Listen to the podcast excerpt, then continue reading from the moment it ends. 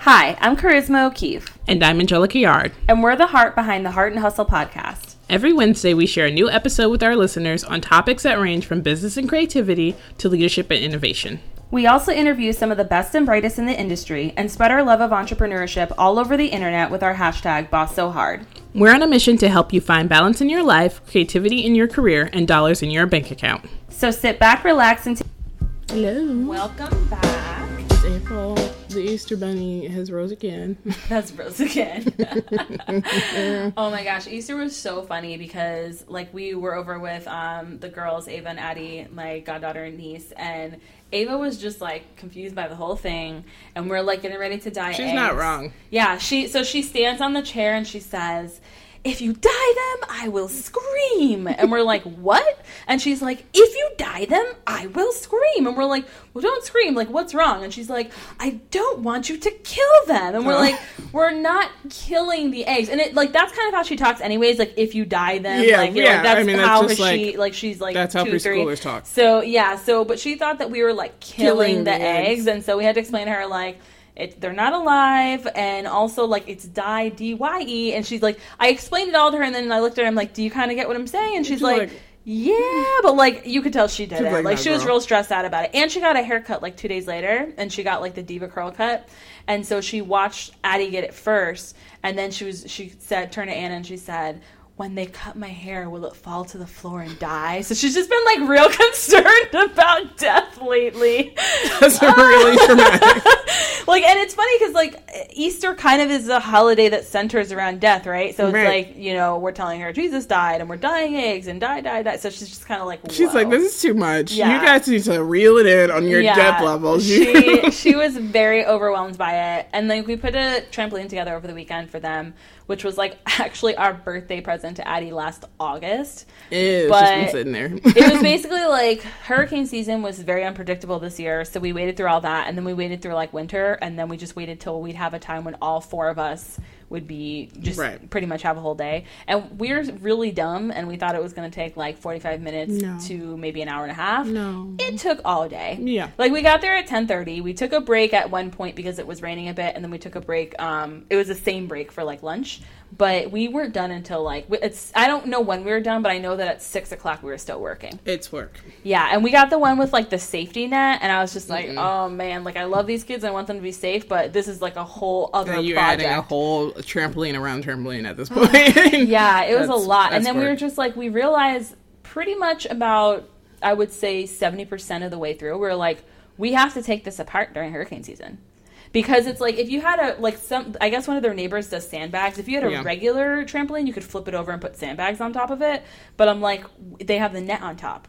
And the net is honestly like the worst part. Right. So it's like once you've taken that apart, you may as well just take the trampoline apart and call it a day. So I'm just like, this is just Should have got them tickets to Sky Zone, girl. I know, and I really was like, I want to start, you know, getting experience gifts Yeah. for them. Especially there's th- they have three kids now, so I'm like, it's much easier, especially for Christmas, to just be like, here's your one Yeah. big experience. It- like, here are it's- and that's passes the to Sky like, Zone. my It's indoor trampoline. Like, They can go all summer when like it my rains. mom was like, "Oh, that's a lot of money," and I'm like, "It was like probably like 200 something," and I'm like, "That's cheaper, honestly, than getting them all like a whole bunch of little things, like because we'd just end up going crazy with it." So I'm like, if I just get one thing and it's just done, and then they they get to play with it forever, you know, like the especially because there's three of them, so it's like the little one can't even go on it yet. He's just like we put him on the side. And they were jumping, and so he could feel them God moving, bless. and he felt like he thought he was a part Yeah, of it. he was and like, we're "This like, is "You're the not best even thing inside, that ever dude." happened to me." And Yeah. he's not even. Yeah, Kids are ridiculous. yeah, it's, it's weird to be like at the very beginning of April and Easter's already done. yeah. That's like normally like April is where it's Yeah, like, it's like the mid-April, but yeah when but it gets like, early. April, oh well. and tomorrow's your birthday. I'm older. I, was don't about- care I was say I thought you were gonna say I'm old, and I was gonna be like, get out of my house, because you're not. I have people come to me and they're like, "I'm turning 60," and I'm like, "Get out of my face! I don't care. You're not old. Get out of my Yeah. face." I'm like, "I don't want to hear like your age whine. You are like, mm, I don't want to hear your age whine." You have to be retired first of all to be old, and you definitely have to like I don't know have difficulty like doing things. I don't know.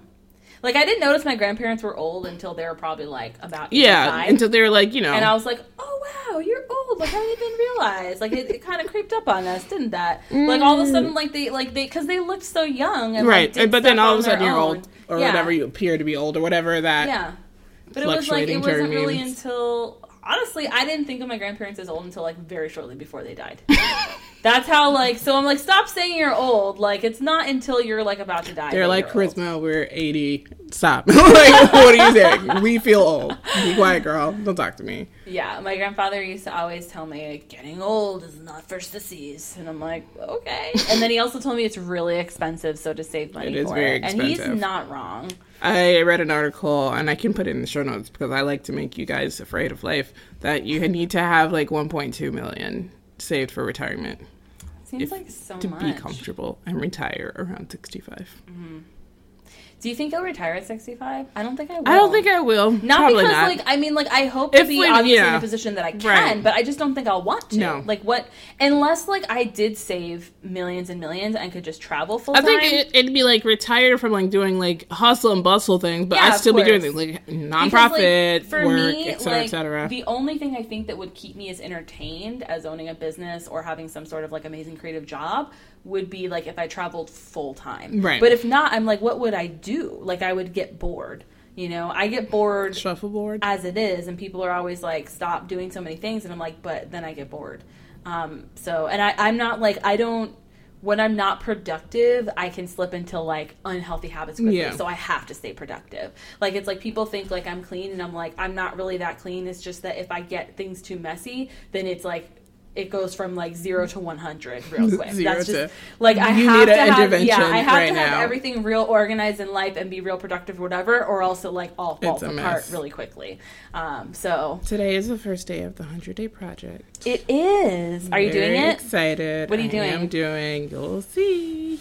I want to know. Eh, are It'll you- be out by well, now. You're gonna do it. Yeah, you're gonna I'm do it today. do it, so. um, so I decided I'm gonna do it, and I always feel like I never know what to do. So I'm doing two. I'm gonna doing so I can talk about one of them. I'm doing 100 days of fitness on my other Oh, that's Instagram. fun.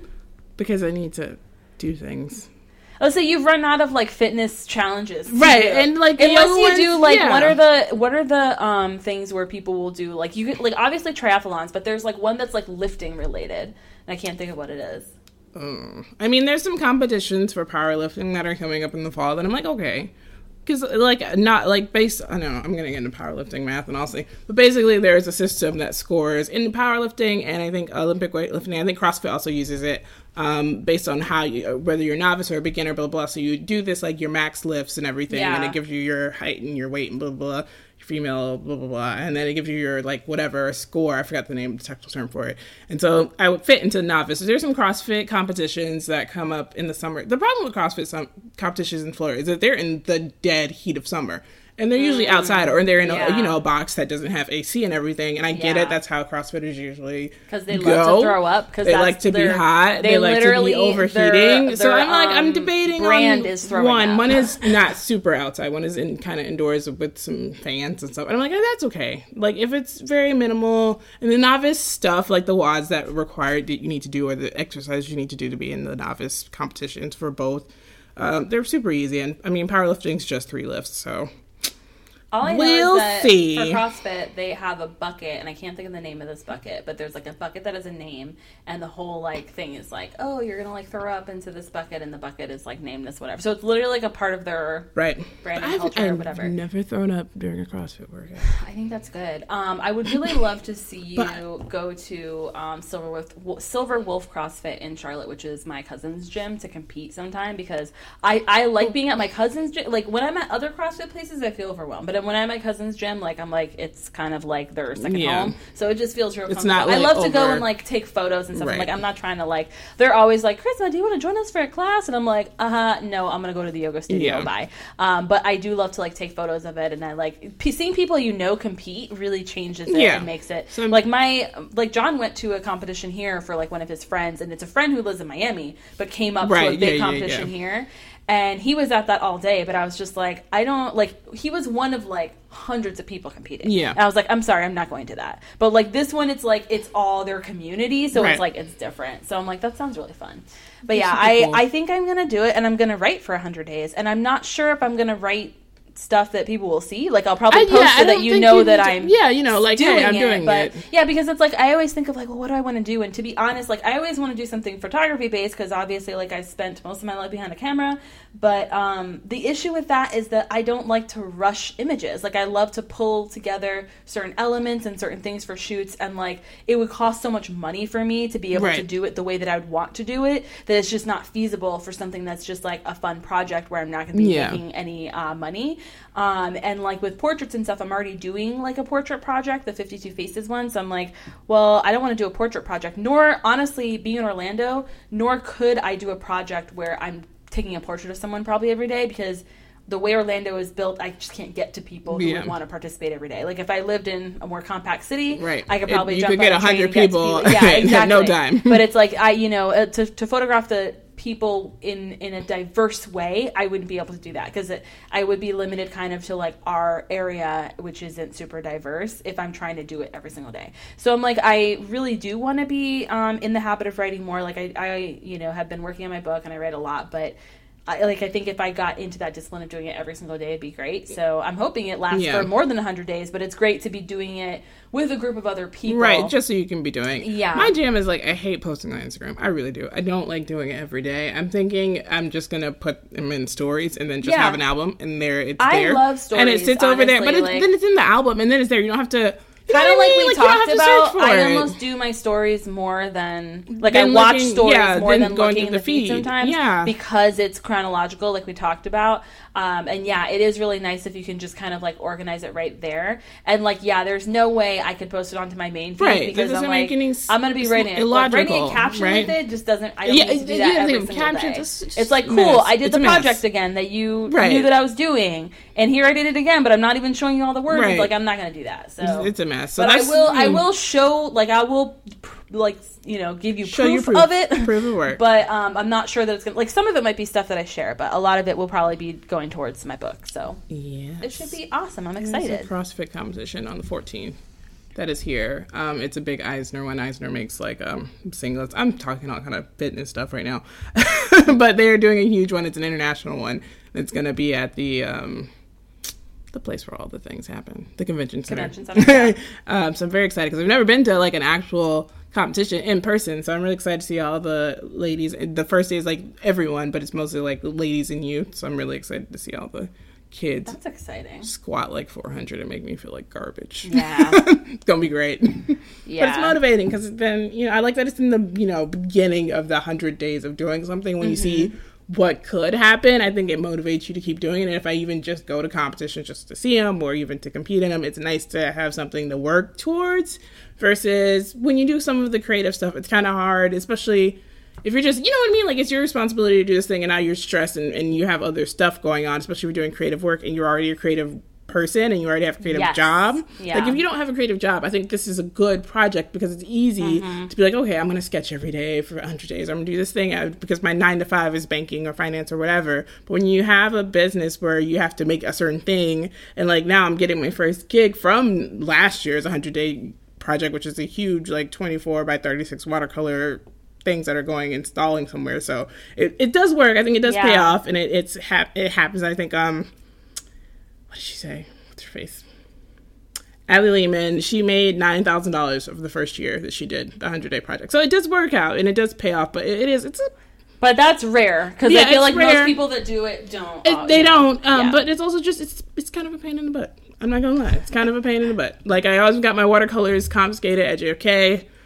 so I'm still like I don't like I'm I'm doing a medium, but I'm like I don't want to because we're traveling a lot again this summer as per usual, and I don't want Yeah, that's why I'm like writing will be nice and stuff. easy because when I travel, it it's you just the same. it goes with you and even you can do it on your phone you know what i mean Yep. yeah so i'm just trying to keep it easy we'll see but um our interview today is super awesome it's with someone who has a lot of perspective from the new entrepreneur and i think that's awesome to have here because we're so Mm-hmm. like you know we're three years in so we the podcast so a lot of times we are trying to seek speakers who are super more advanced than us, and we really want to get into the depth of the business, Yeah. and we Because sometimes I think that what we seek in guests often is like what we want to Right, know, yeah, which we're is, like, which is stuff that's like us." we're like cool. We've been doing this for like a decade, and you've been doing it for two. Yeah, Let us know more. us. Whereas, like, I think it's also important to talk to people that have been in business for like a few years. right Um. So yeah, I think you guys to know what the it. children are doing. So yeah, let us know what you think. Tweet us,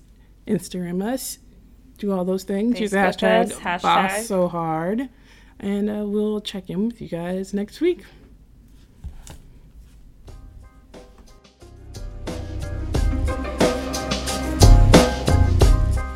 All right, so today on the podcast we have Obina with us, um, and she works at Turns of Phrase. So, Obina, tell everybody on the podcast a little bit about what you do and uh, what Turns of Phrase is all about. Yeah, sure. Okay, so um, I call myself I'm a copywriter, content writer, and journalist.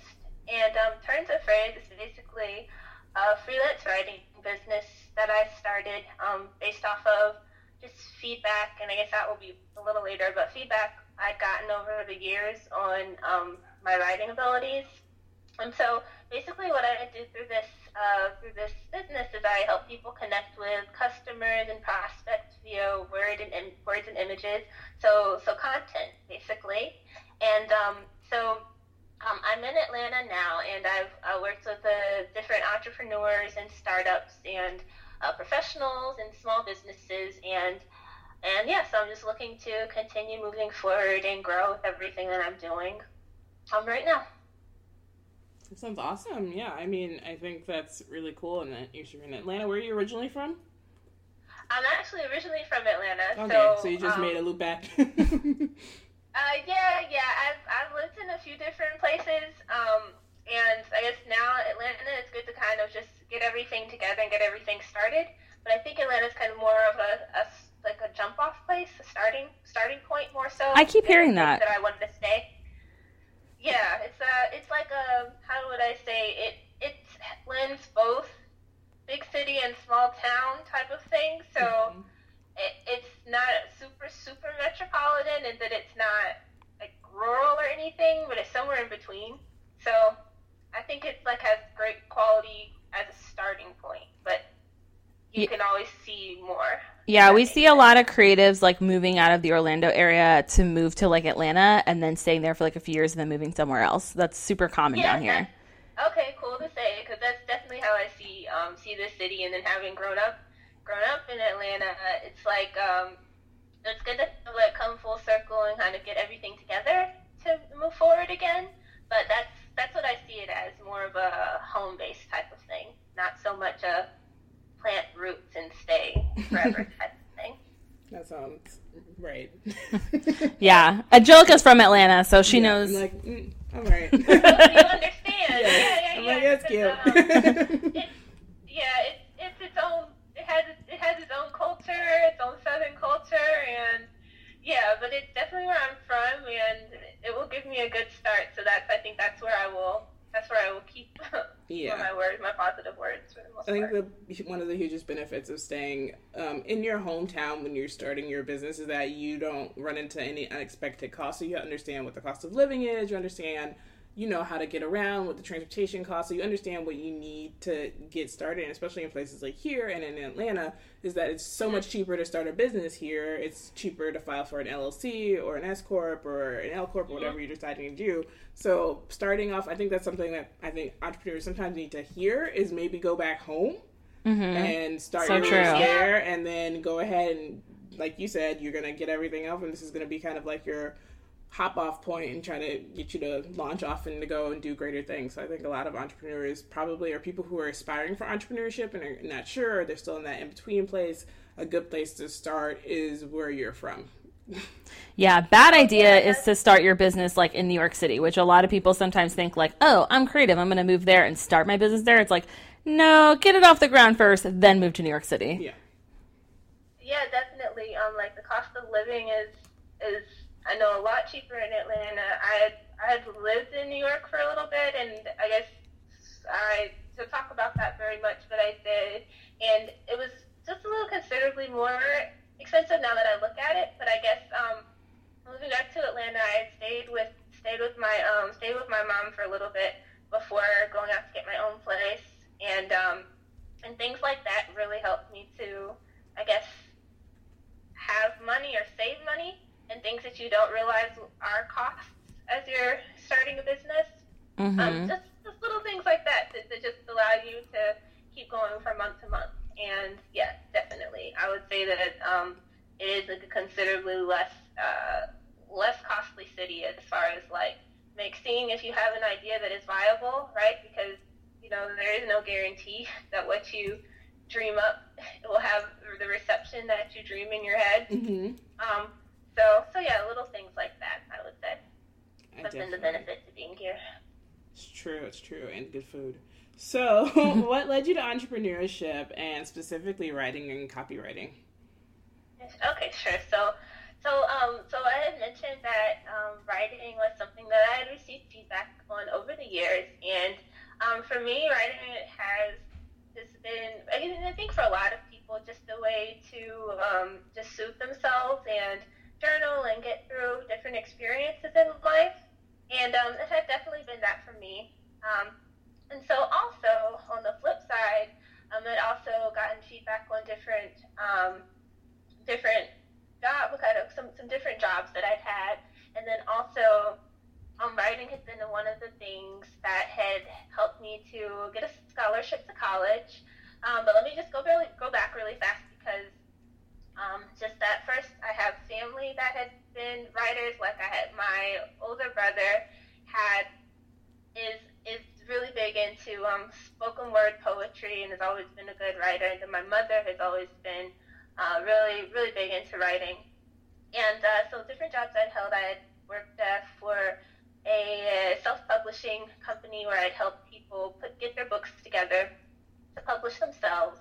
Um, and then when I had lived in New York, I worked a string of temp jobs. I had been up there pursuing dance, and um, so I had worked a lot of temp jobs. And some I may have been working as a hostess, I had worked at an admin for Adobe, which I really loved because of the both like creative tech vibes there in the middle of Times Square, which are such an amazing experience.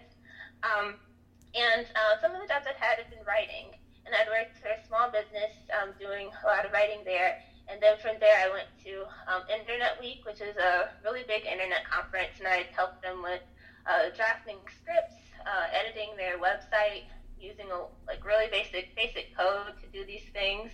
And so just over the course of time, um, I realized that I had a skill for this. Um, as I was moving back to Atlanta, um, I thought, oh, let me see if I can start a business as a freelance writing business. Let me see if this is something that people do, if it's a viable thing.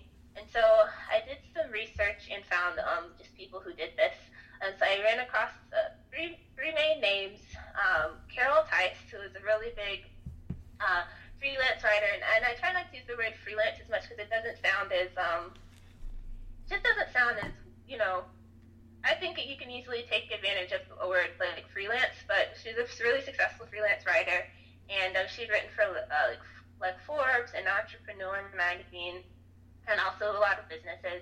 Then Linda Formichelli was another person who who does this. Then another person who I realized is located in in Atlanta, but more so like you know way north Roswell area. Right. Um, Ed Gandia also. And so I was like, oh, okay, people do this, uh, make money off of this. Um, okay, I can do it too. And so after that, signing up for people's newsletters, um, I just decided to look for anybody and everybody who would be willing to let me um, write something about them and create a portfolio, and create a portfolio, and then start looking for clients. And so first thing I did, I just started looking at topics that I wanted to write about. First topic I wrote about was um, the Atlanta streetcar, which was a new thing a few years ago. Um, Atlanta brought back streetcars, they went retro, and brought back something from the turn of the 20th century to the turn of the 21st century. So I wrote about that since it was, was, a, hot and happening topic. Um, I connected with the Technology Association of Georgia, which I like really developed an interest in tech after um, like being in New York and just thinking it was pretty fascinating. And then my scholarship in college had the option to pursue like a STEM path up to um, like a Level for like free education for that, but I like I went like more of wanted to dance, and so I knew that you know you can only dance for so long. So I was like, let me do this now, and um, and so um, so with all of that together, I just got enough samples together and started uh, contacting people for clients, going to networking events, cold calling people via email, um, taking any path I possibly could to find people who would pay me, um, pay me to write for them. And now that I look back at it, it's pretty crazy haphazard journey because I was like, you know, just reaching and really like putting all of my all into just really trying to find people, um, clients.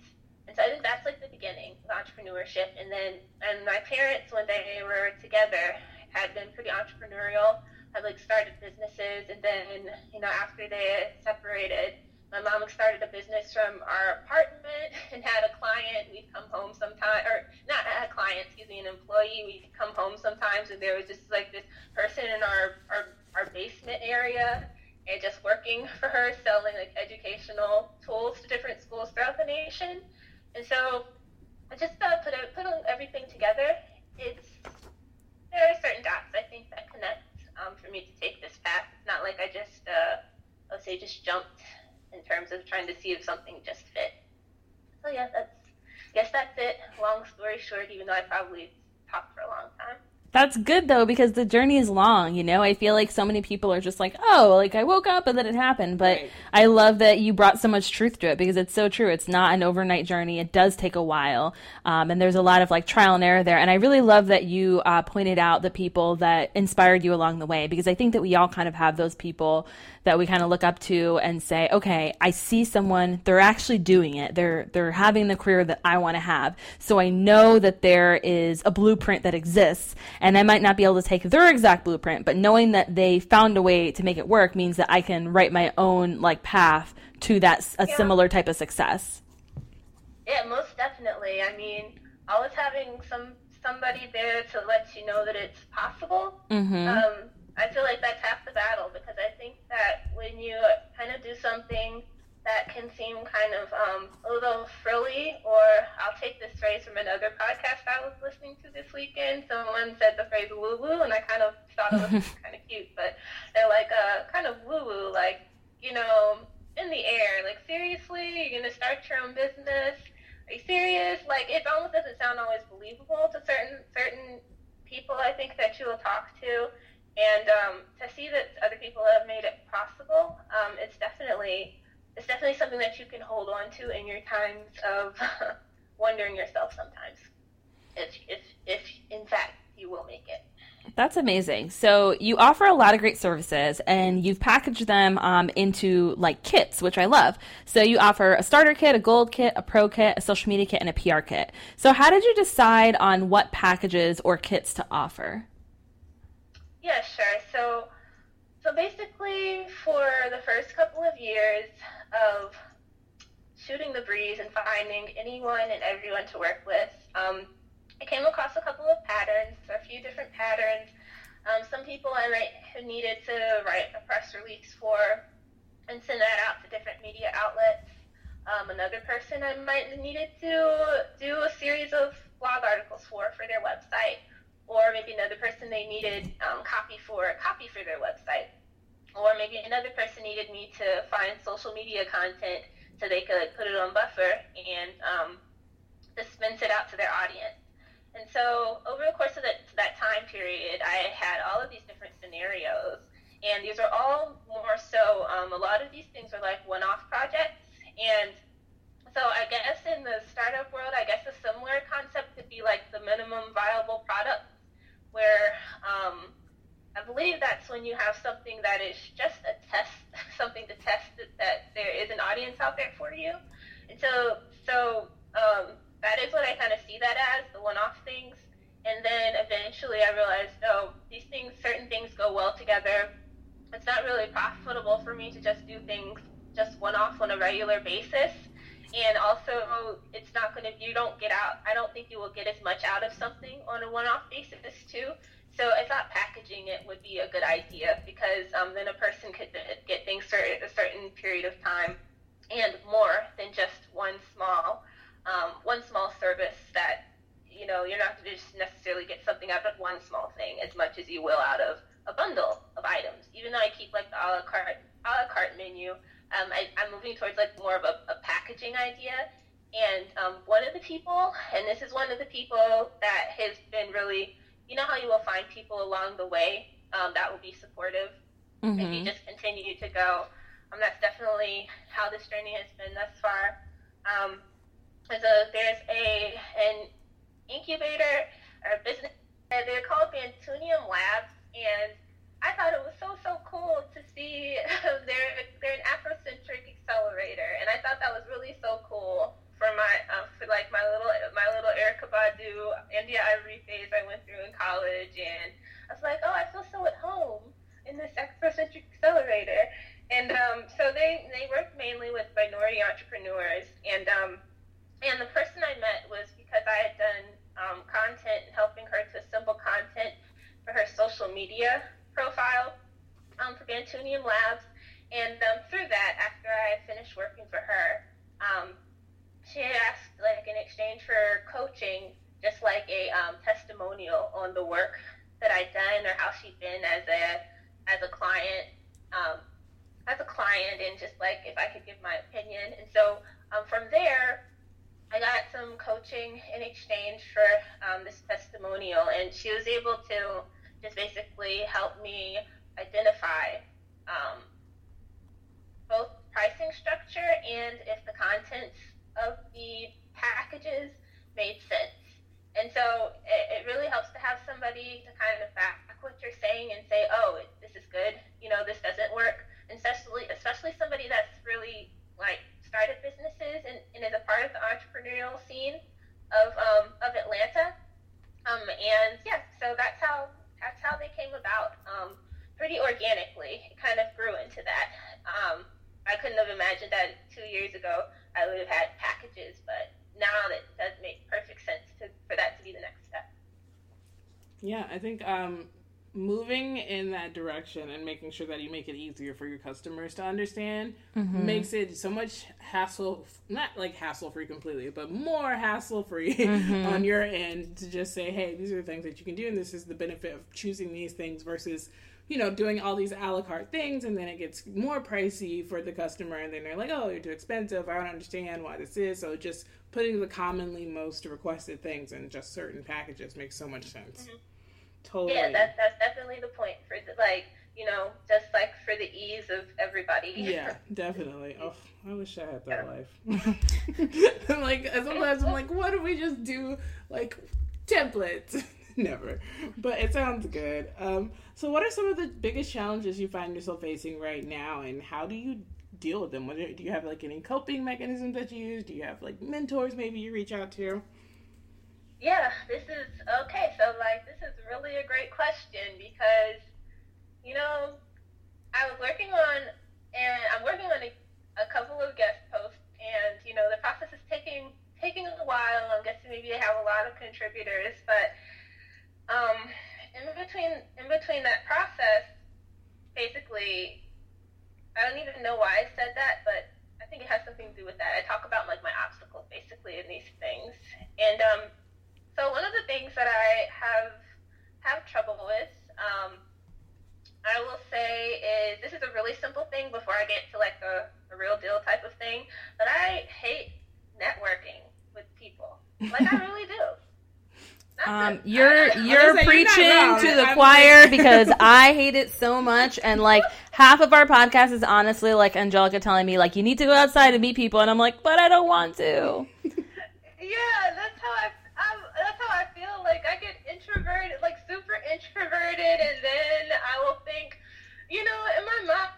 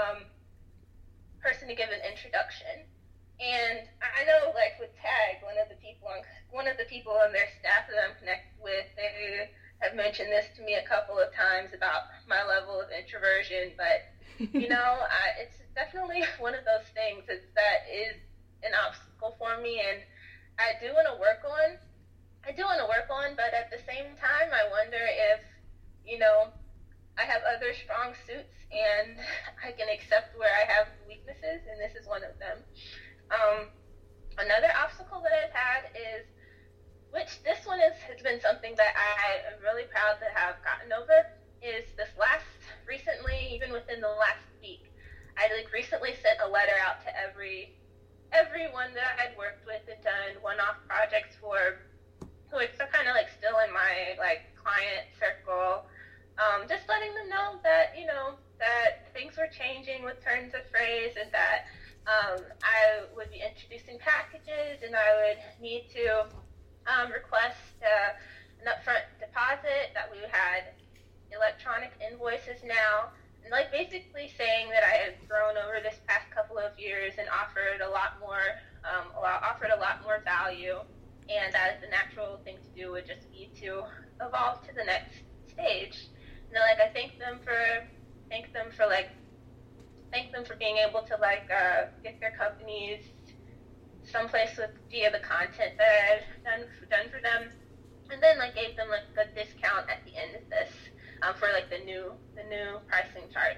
And this took me some time to be able to do this and be able to just kind of just go to that next phase and um, I had to call a couple of people. I called a family member, and then I called a couple of family members. No, more than a couple, like three or four family members. And then I called a mentor also, and they gave me advice on how to do it.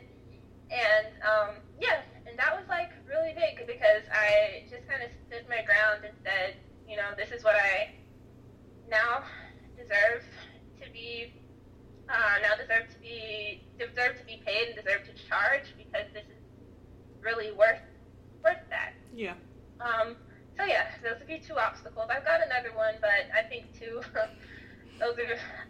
I'm I'm like kind of like wow, I said a lot. So no, you're fine. I think um. Okay. Transitioning to a point where you need to raise your rates is hard. Like it's a hard thing, especially if you've been charging that one thing your whole time you've had your business. That's a huge step, and then really convincing yourself, even every step that you grow your business and your business is uh, scaling upwards, it's very just like you're going back I, yeah, I know so many people who like have not scaled up and need to scale yeah. up and I'm like what like you yeah. need to be charging so much more yeah, but, but because they have head. so many right. people that have you know bought from them at that particular price right. and they're just I think afraid to alienate like that those people that keep coming back and so they stick with like those prices and it, it takes a lot of people a really long time to break out of that yeah and i think i like oh, yeah. um ob now that you're offering them a discount on the new pricing i think that's a awesome way to get people mm-hmm. to say hey mm-hmm. i'm not trying to like step on your toes and say i don't like you can't afford me i'm trying to make it affordable for you but you have to understand that you i've had all this experience and now my business is growing and i need to keep doing better by learning and doing more, and that requires more money. And for me to be a better copywriter to you, it requires me to continue to grow and learn and maybe spread my wings and maybe hire eventually. You know, there's so many things that go into scaling your business and raising your prices that clients don't always think of. All they see is a number. Like, you know, when we hear about Starbucks raising mm-hmm. the prices, we get all mad. We're like, oh, latte's already like $4, blah, blah, blah. but there's a reason why prices go up. There's just always a reason, and things evolve. And something, and I think in Starbucks' case, their dedication to inclusion and diversity. Yeah, and then they really started improved. offering like a whole bunch of more crazy nonsense. Like they now have like the blonde. Macchiato um, or well, the well, like blonde- just yeah, the yeah, blonde blonde like espresso. espresso. Yeah, anyways, yeah. and then they're apparently doing whatever is called cold whip. Like I don't know, like a whip for. Like I don't, I don't. I don't know. Just like a new type of whip, Yeah. and I'm like, you need more baristas to make all that ridiculous nonsense. So it's you know it, it costs their from their bottom line. So you know it makes sense. Um, so you, I think that pretty much most entrepreneurs at some point end up finding themselves in need of a copywriter. So why do you think that everyone needs to hi- hire a copywriter at some point? And when when do you know when that moment is? Also, like how to tell? Oh, wow, that's a good question. Um, the second question, I, I, I couldn't say specifically uh, when, but I guess I can give these these three things that I I thought were part of my benefit of starting, going like starting a, a business as a free like a freelance writing business. Um, part of why I thought there was a reason or a need for it um, is that first uh, that people only have so much time in the day, and so um, you're not going to necessarily have time to do everything on your list. And if you can delegate tasks, um, delegate tasks to somebody that um, specializes or focuses mainly on a particular um, a particular area, then that would be a great time to hire or work with a copywriter or content writer. Um, it frees up your time and it just maximizes um, your efforts as well. Um, second reason would be quality, right? I mean, I think it, I think in the beginning there is nothing wrong with just um, DIYing a lot of things because you're starting and you really you just kind of want to make things work and get started. Um, but as you progress, um, it, it does help to have somebody whose sole focus is in a, time it would be copywriting, content writing. Um, because in that case, you can develop your message more clearly, and you can have somebody that can help you to highlight your strengths and the strengths of your product or service.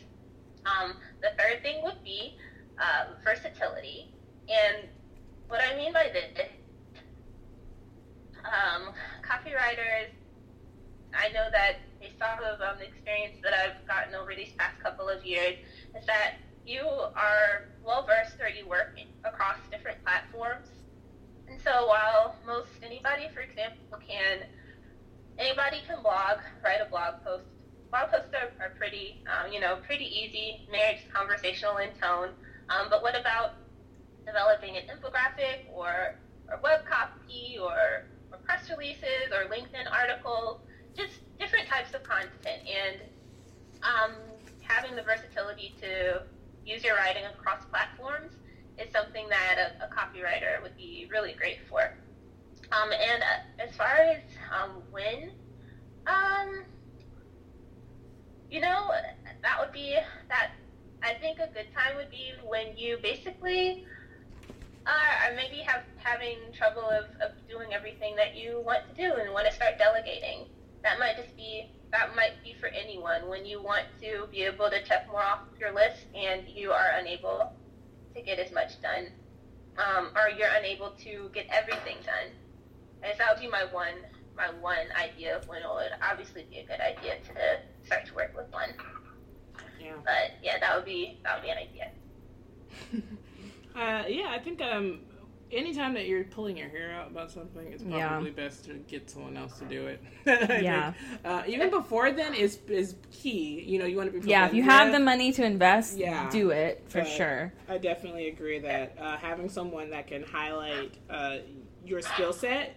Usually, copywriter does that, like you said, like way better than you can because we're very Yeah. terrible about writing about ourselves. Like, Yeah, so even so- good writers are really bad about writing Yeah. for themselves. Like it's you know, it's always a challenge. Oh yeah, yeah, yeah. It's uh, yeah. This is this that that is the irony. But I hope I'm okay. I hope I'm. I hope I do a good job. I I've done all the writing for myself mainly. You're doing I I actually really love, yeah, I really love like your about page where you're like, I like, I still have like, don't leave now. I still have like enough, like, I still have time. Then you link to that thing about like how people only spend X amount of time on websites. Like that really like got me. I was oh. like, oh, that's so fun. I love that. Yeah, like I looked at a few websites to see which ones really got to me, and the ones that started to like talk to the people as if they were already there. I saw a couple like that, and I kind of like, took what they did. Yeah. Here's another thing: people can just kind of, you know, feel like an artist, where you just take other people's ideas and turn it into your own with Yeah. your own spin. That's definitely where that came from. Totally. So social media uh, is super important to having a business right now. It is the absolute bane of my existence, but lots of people like it. Yeah. Um, so, what is your favorite? Uh, do you have a favorite platform, and if so, uh, why? Yeah, sure. So, um, social media is something that I have used, um, I would say, within the last year and a half. And Instagram, which I used after learning about um, a company called Foundr. And Instagram, and I started Instagram uh, back in July, July or August. And I absolutely, I really, really like this platform. Of I have a LinkedIn account, LinkedIn, Twitter, Facebook, and Instagram. And I really like Instagram just because it's uh, the connection that you can create with image. Um, it's just different from different from the other the other ones that I have. And then I do a lot of LinkedIn article writing too. Um, so I'll say both of those platforms, but just Instagram because like the power that image can have to really, um, like if there's like a, a quote, for example, against a against a backdrop, I, I really find those things really inspiring. And Instagram is really has, has been really powerful for me in that way. Yeah, I'm an Instagram person too, and I actually hate LinkedIn.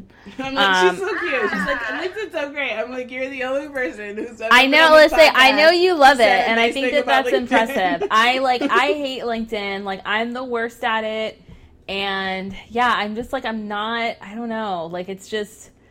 Uh, I don't like it's just I, I think a part of it is the design. If I'm being honest, like I can be that way where like a design will bother me and I'm like, eh, I'm not into it because of the design. Like I like that it has more information work wise than other platforms. Like I do appreciate that. But I feel like the design for me is like a little cumbersome. Um, and I feel like it's hard for me to find people. Like I don't know. Like I probably just need to like I've spent the bare minimum amount of time on it to be honest. Because I go to other people's sites and I'm like, this looks very together, and I'm just gonna hop off here. Um, and because for me, like I don't usually find my clients there. Um, occasionally with a social media like client, they'll be like, we want you to send over like a link to your Instagram or your LinkedIn, and I'm always like, why? But um, that's like the only time I usually use it for clients. Like never for like branding clients. Um, but yeah, it is definitely my least favorite. But like, I feel like if you like it, you should like develop a class for it or something because a lot of people like me hate it and need to know how to use. Like, some people need it for their jobs. You know what I mean? Like, and that's gotta suck because I can't imagine like if if my like what like my wealth and like well being depended on like being good at LinkedIn, I would be in a world of trouble. So. Yeah, sure. Yeah, no, you know what I like? I mean, I started LinkedIn because um, I saw a lot of the different people I was working with um, were of that. Actually, not everyone. I kind of have run in different circles. So I'll run with like the Atlanta entrepreneurs who are less hardcore professional, like like professional, like lawyer or doctor Mhm. professional, and then maybe I'll have worked for some people that are traditional professionals in that way.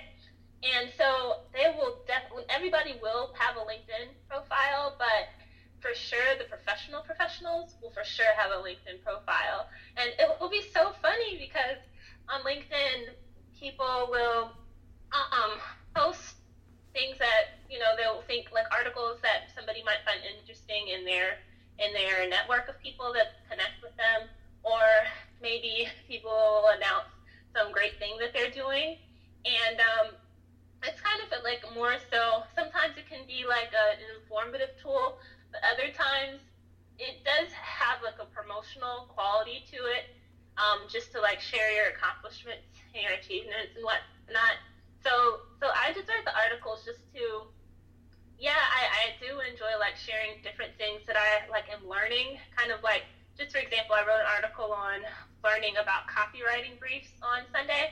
Um, so like I like kind of doing that just so I can just keep learning and like getting better and just using that as a way to strengthen what I've learned.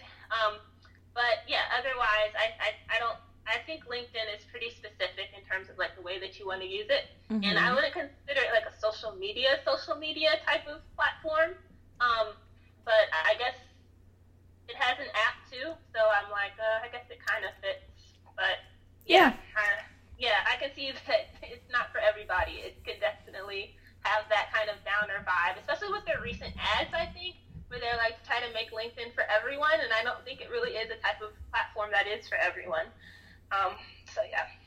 Yeah, and it's funny because like I hear of people that are like, some people hate Twitter or some people hate Fate. Like, you know what I mean? Like, it's definitely like it's interesting how social media has evolved, and there are different pe- like different types of people like different platforms and just don't enjoy other platforms. Like, I mean, Facebook is definitely my least favorite, and I know so many people who love Facebook and and can't like understand why I would love Twitter so much. And I'm just like, uh, Twitter is the best. Like, I don't like I don't understand. Yeah, I don't get the Twitter people. I'm like, you know, I don't like these. I don't get Twitter. I, I mean, I post to Twitter because, and I comment. But yeah, when somebody likes Twitter, I feel like they really like Twitter. Yeah, I do. I like. I'm. I completely love Twitter. Like Twitter and Instagram are, are definitely my two favorites. And depending on what like notice or update Instagram has done recently will depend on if that's, if it's on top for me or not. Because um, I, I, ever since they start stopped showing things in like chronological order, I've been a little annoyed with Instagram. But you know, it is still um, a really really fun platform. But like you know, Facebook I don't like, whereas like most people do enjoy Facebook. So it's just interesting. Um, I feel like I, I want to see a think piece on that of like yeah. why certain people like like what like sort of personality types yeah. or whatever like yeah. which ones. Yeah, I'd love to see that. Someone write that, guys. Whoever's listening, someone write that. Yeah. So just, that's a good idea. Yeah. So what advice do you have for new entrepreneurs who are just like getting started, just like at the very beginning of everything going forward? Okay, so I really love this question because it's like I am some sort of authority when I'm not. I don't think I am in that way. Um, I, I think I think a lot of people think that, but you know that's imposter syndrome. Don't let that uh, don't let that dictate anything to you. Yeah, no, this is true. This is true. This is true. All right, so so here's some of the things that I think would be beneficial to somebody um, starting starting a business. So first off, um, First off, um, for me, I have had lots of different side gigs or side hustles, I would call it. And I don't think there is anything wrong with doing things to like just make money as you keep going. So that's one thing.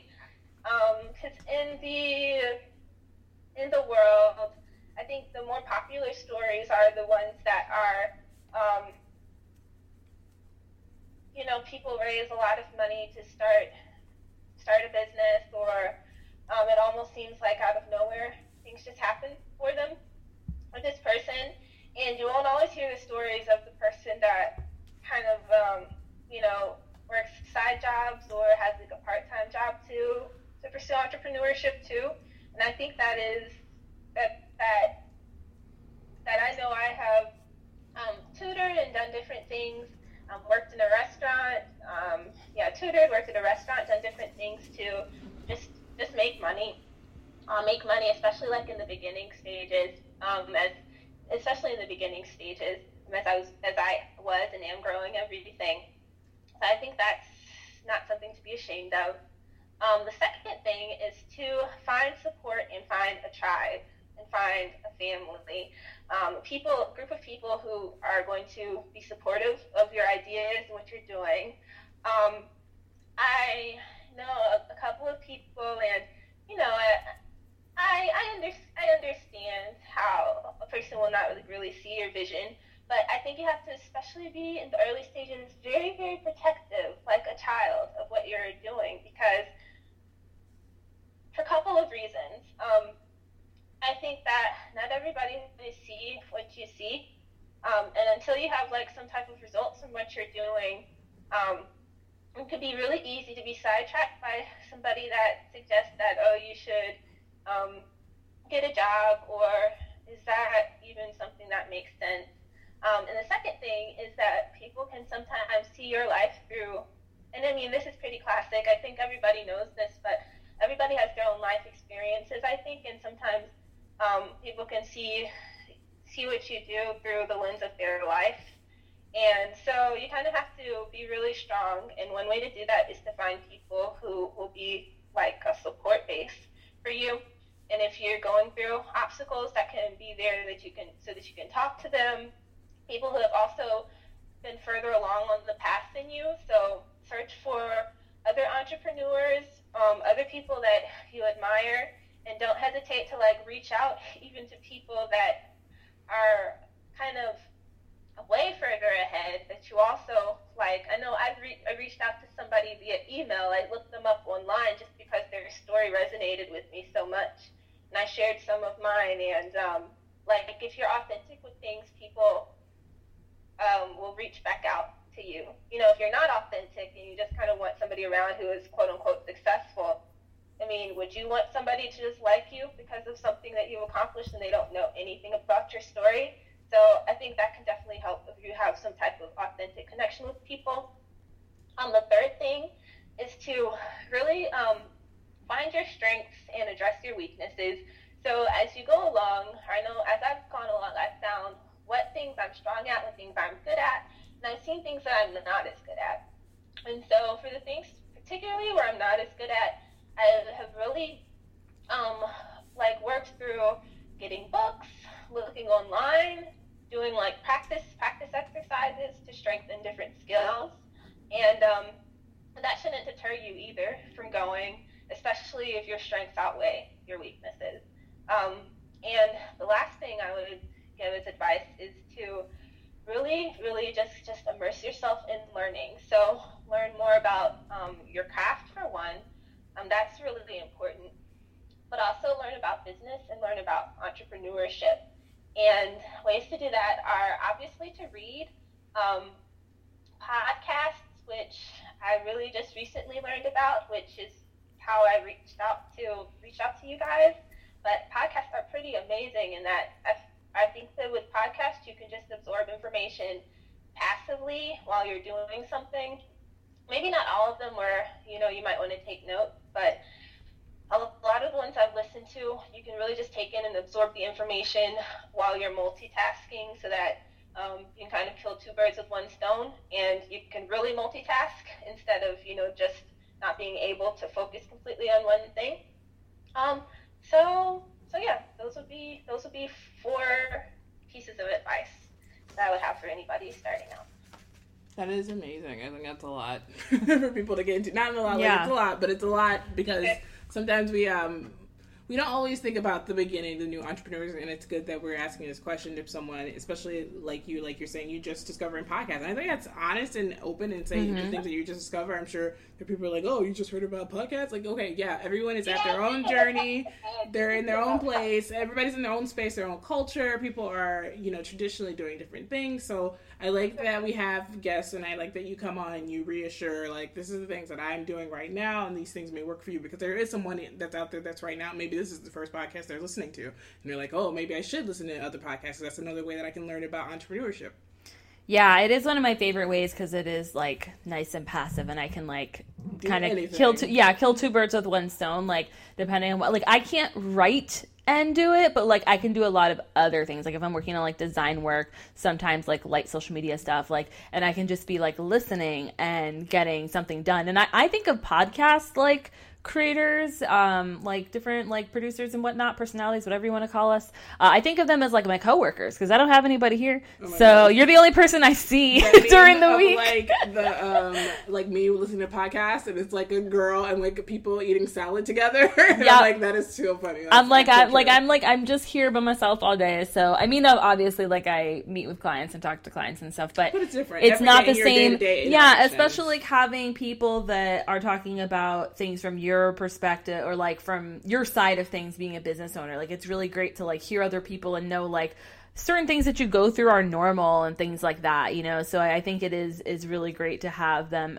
and it's it's funny like i started out listening to podcasts a while ago but i didn't really listen to business podcasts until kind of just recently um, so it is interesting how uh, you can kind of like discover that later on because I, for me, it was definitely like I still don't really have a lot of business podcasts that I like. I listen to like a lot of like creative ones, but I'm like on the hunt for like new business ones. So listeners, if you know some, send them in because I I definitely want some new business ones. Like I I specifically like to look for business podcasts that are like other women or like people of color, that sort of thing. Mm-hmm. Yeah. Yeah, yeah. There's um, yeah. Like I I just started. Yeah, I mean I knew about podcasts, but you know how like um not to use this example, but it's a similar example for me. Like the actress, comedian Tiffany Haddish, like you kind of know about them, but you don't really know know about them until right. I don't know. Until now, until like that's that's like me with TV shows. Like everybody will be watching a TV show, and I won't like I don't want to get into it until like I know it's good. So I'm like I'll wait till like the third or fourth season, yeah. and I'm like if people still think it's good, like three or four seasons in, then I'll give it my time. Um, but if not, I'm like, I don't trust it. I don't want to. I don't want to deep, you know, dig too deep, get too involved in it, and then it ends up like not being what I wanted. Tiffany Haddish is great, though. By the way, I will take a moment to say that she's a mess, but she's great. Yeah, right. I, she's a mess. But I really like her. You know. I, I adore her, and, but I just finished her book, and I'm like, oh my goodness. My favorite thing about her is like a that she is sitting here like t- she, she talks about Groupon in the book, and now she actually became a spokesperson right, for Groupon, so that's great. Right. And then B that she like came out on SNL with that dress, and she's like, "You're going to see me wearing this dress all the time," and we have. yeah, yes. I'm like, I love it. She's like very down to earth. She's like, it's a mess though because like you can tell she doesn't know how to be a celebrity yet, which is why she's getting in trouble with Beyonce because she's like running her mouth about stuff that happens in in uh, private like green as far as celebrity. Yeah. Yeah, so. but it's nice to see because everybody else is so um I don't even know what the world word that I'm looking for is, but it's like it's such a controlled like, like, environment. Yeah, exactly. Like, and she's brand. just very like raw and like realistic and authentic. I so I, I love that. Like, Tiffany, you need to yeah, yeah, do something for your tell, brand. Like you can tell with that like people don't know how to deal with it sometimes. Like, yeah. Um, you're like, oh god, at some point the people are like, should I or should I not say something? Yeah, it's but great. I love Haddish too. I really like her. She's so funny. She's a hot mess. She's funny, but she is a hot, flaming mess. Yeah, yeah, yeah. That's what like. I love her. I'm like, sometimes I'm yeah. like, but it's almost interesting to see, like, just like to watch and see how I will think about things, but then just to really just observe somebody who seems that they seems like they've been pretty much authentically themselves. And gotten this time. far. Now I think that's like the one consistent thing. Like I will watch videos with her that date back like ten years ago, like a comic show or right. something, and like it will be the, like you know basically the same, the same person, the same type of humor.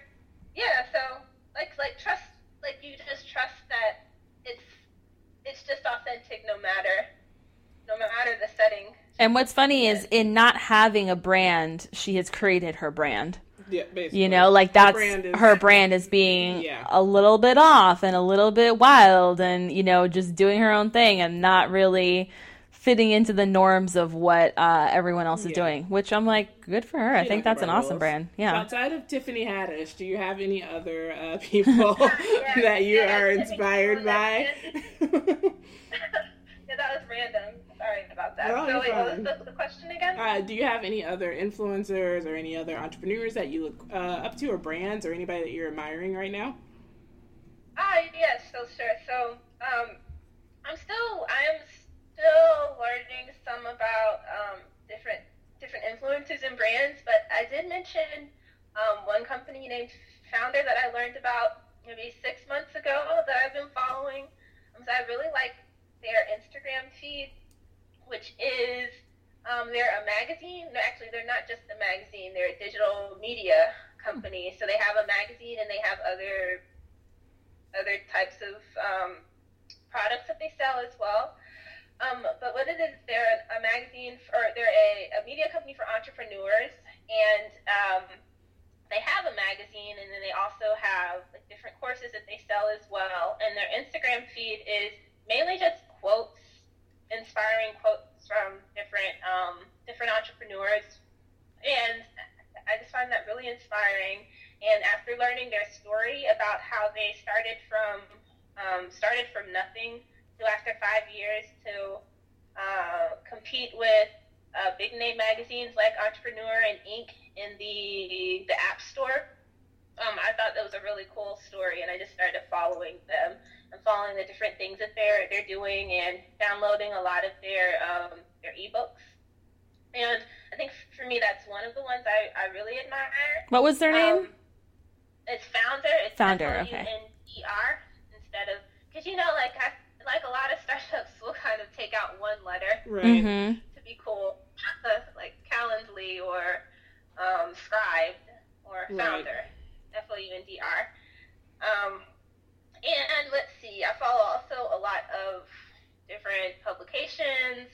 So, um, like as I'm getting stronger with like magazine writing, I'll follow just a lot of different publications on Instagram, and then some tech accounts because of my like my interest and fascination with tech, and then and then fashion. I really like fashion. So, uh, so yeah, so those, those are some of the things, but I'm, I'm still getting more into um, accounts that were really that can be really good tools for um, social media posts that I, I do. Yeah. So as we go into spring and summer, uh, what com- upcoming plans do you have for your business or any projects uh, that you're doing that our listeners can look out for? Okay, um, so, uh, so this one I guess won't be so much that you will know about, but I did just, I did just, um, sign one of my, like, a packaging type of deal or contract recently, and that was like really big for me because it was my very, my very first official one after years of doing, after a couple years of doing one-off projects.